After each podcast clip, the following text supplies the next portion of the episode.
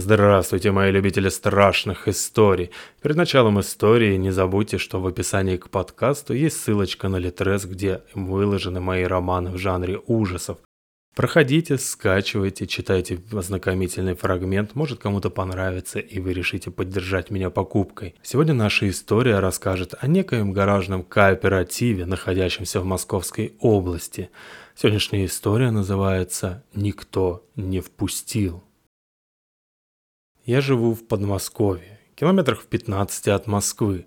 Это небольшой городок, постепенно переходящий в другой небольшой городок, а затем уже в большую Москву.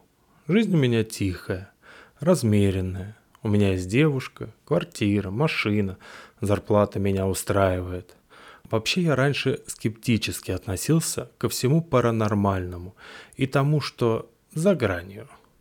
Нет, я ну, как бы верил, что в глухих лесах России, в пещерах под древними гребнями и горами, в глубине озер водится что-то мистическое, старое. А вот в городах, в цивилизации им места нет. Города безумные, они сами порождают своих демонов. У нас есть маньяки и психопаты. Этого ли недостаточно?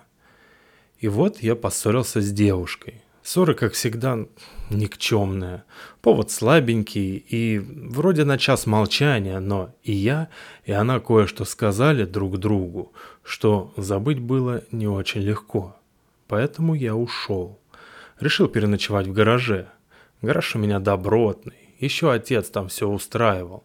А поскольку и он, и я в меру чистоплотные, то там было очень чисто. Все инструменты по полочкам, тумбочках и верстальном столе, машина под брезентом. Небольшой диванчик, хотя мне в самый раз. Пол забетонирован, есть лампы, и настольная, и общий свет. Стоит калорифер, шкаф для мелочей, даже раковина с бидоном и ведерком.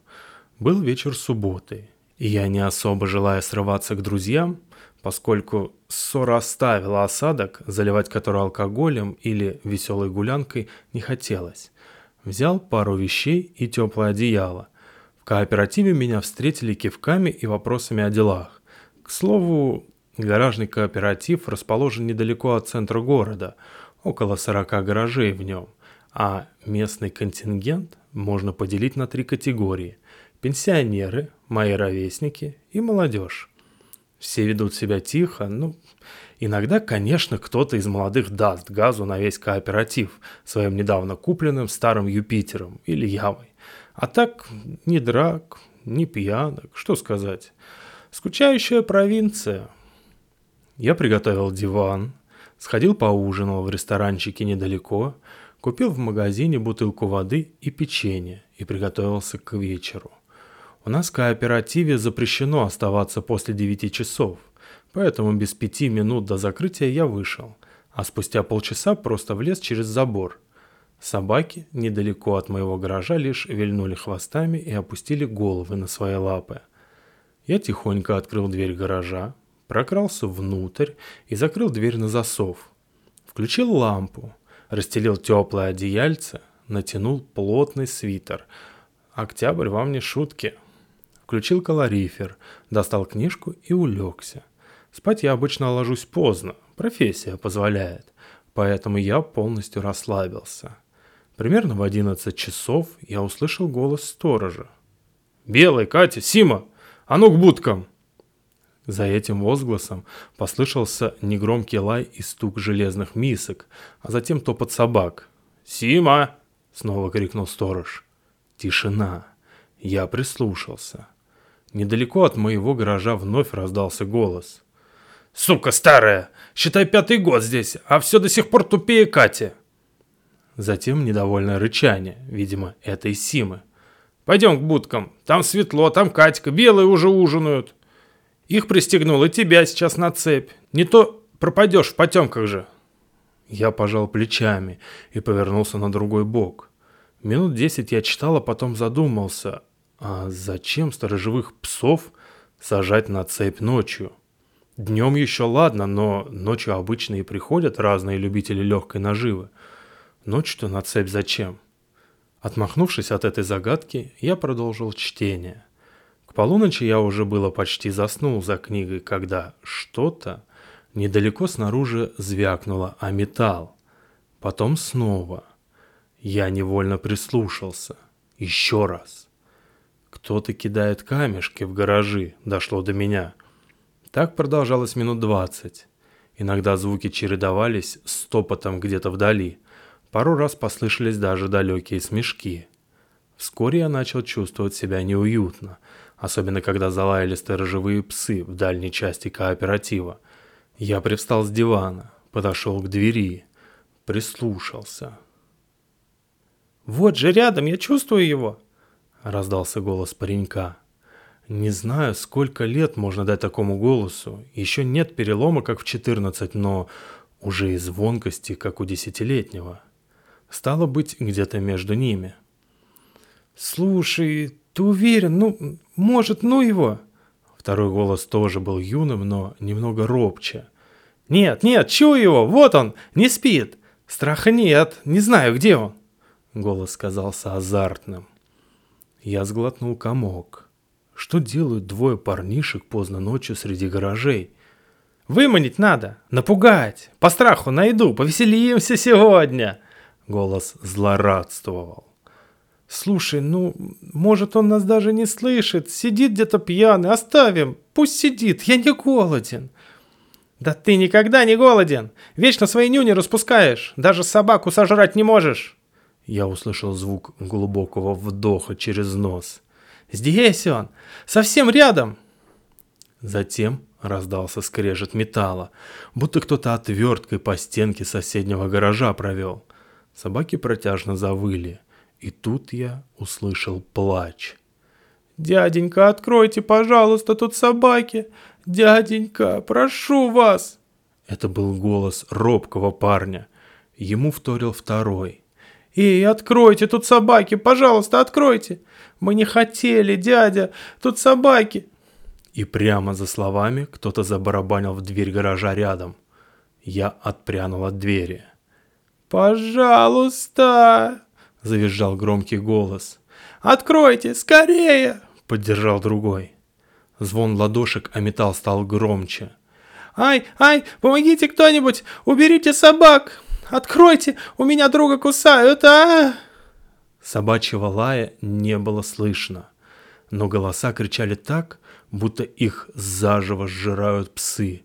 Тем не менее, дверь я не открывал. Что-то меня настораживало в этих голосах. После серии предсмертных хрипов все стихло.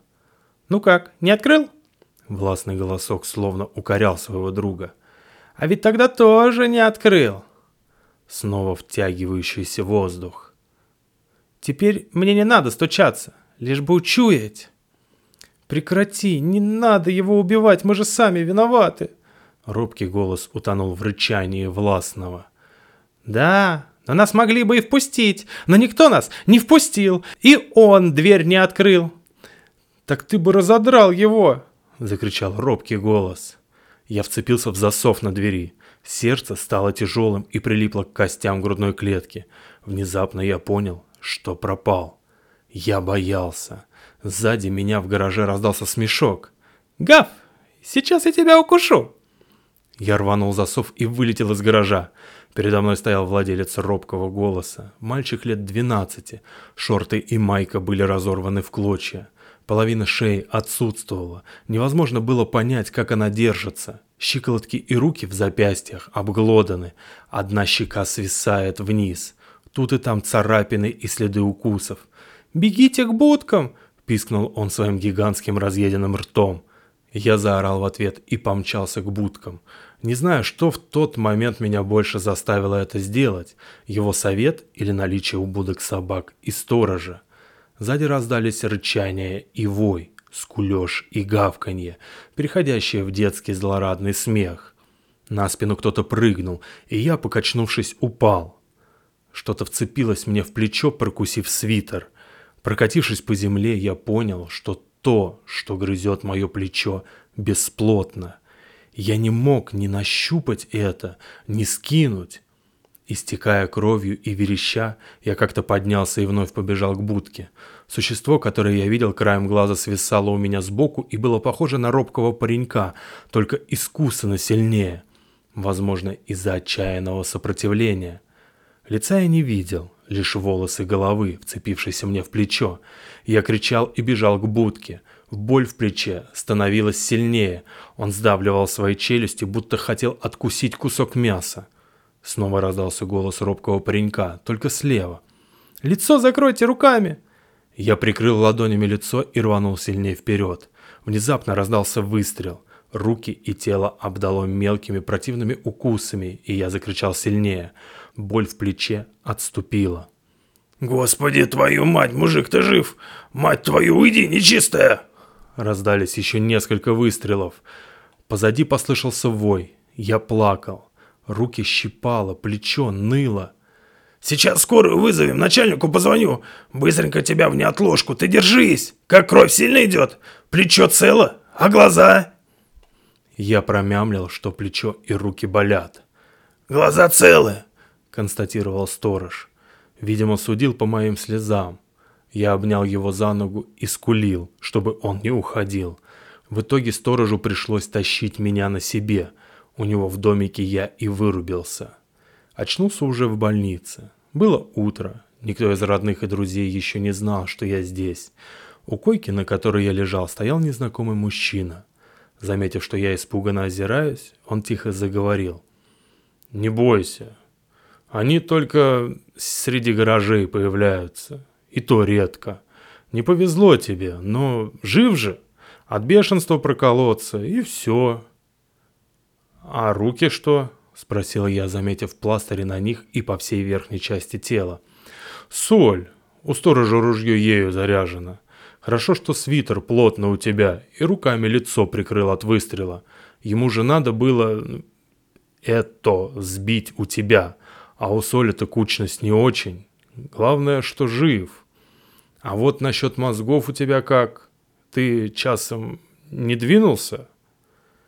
Я посмотрел на него и понял, что он сомневается в моем рассудке.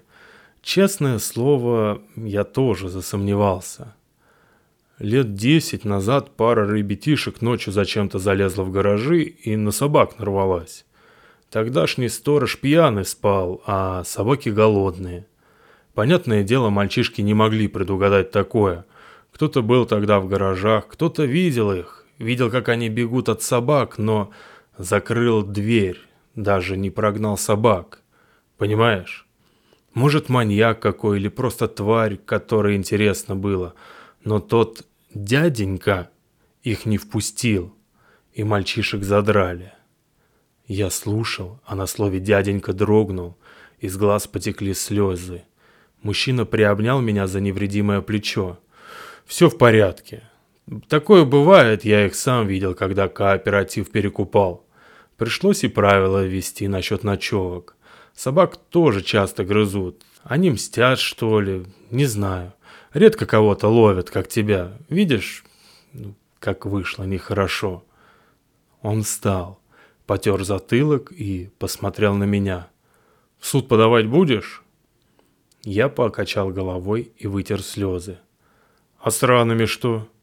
Я пожал плечами. Придумаю что-нибудь. Он кивнул. Ты, если захочешь поговорить и претензии появятся, сообщи мне. Протянув мне листок с номером телефона, мужчина вздохнул и ушел. Я попытался уснуть, но тут появился врач. Я что-то наспех придумал про бульдога и друга, который выстрелил по пьяни, чтобы скинуть пса. Врач хмыкнул, выдал мне рецепты и несколько направлений к докторам. Дома я придумал еще более невразумительную чушь, но все как-то поверили. Соль перестала беспокоить недели через две, а укус и уколы от бешенства через полгода. Гараж, кстати, я продал. Его в то утро нашли открытым, а все внутри было изгрызано и изорвано. Пару раз встречался с владельцем кооператива, чтобы успокоиться и перестать считать себя сумасшедшим. А шрам, кстати, совсем не напоминает укус бульдога. Обычная челюсть, человеческая, детская. Конец. Подписывайтесь на подкаст, советуйте подкаст друзьям и до новых и удивительных встреч. Пока-пока.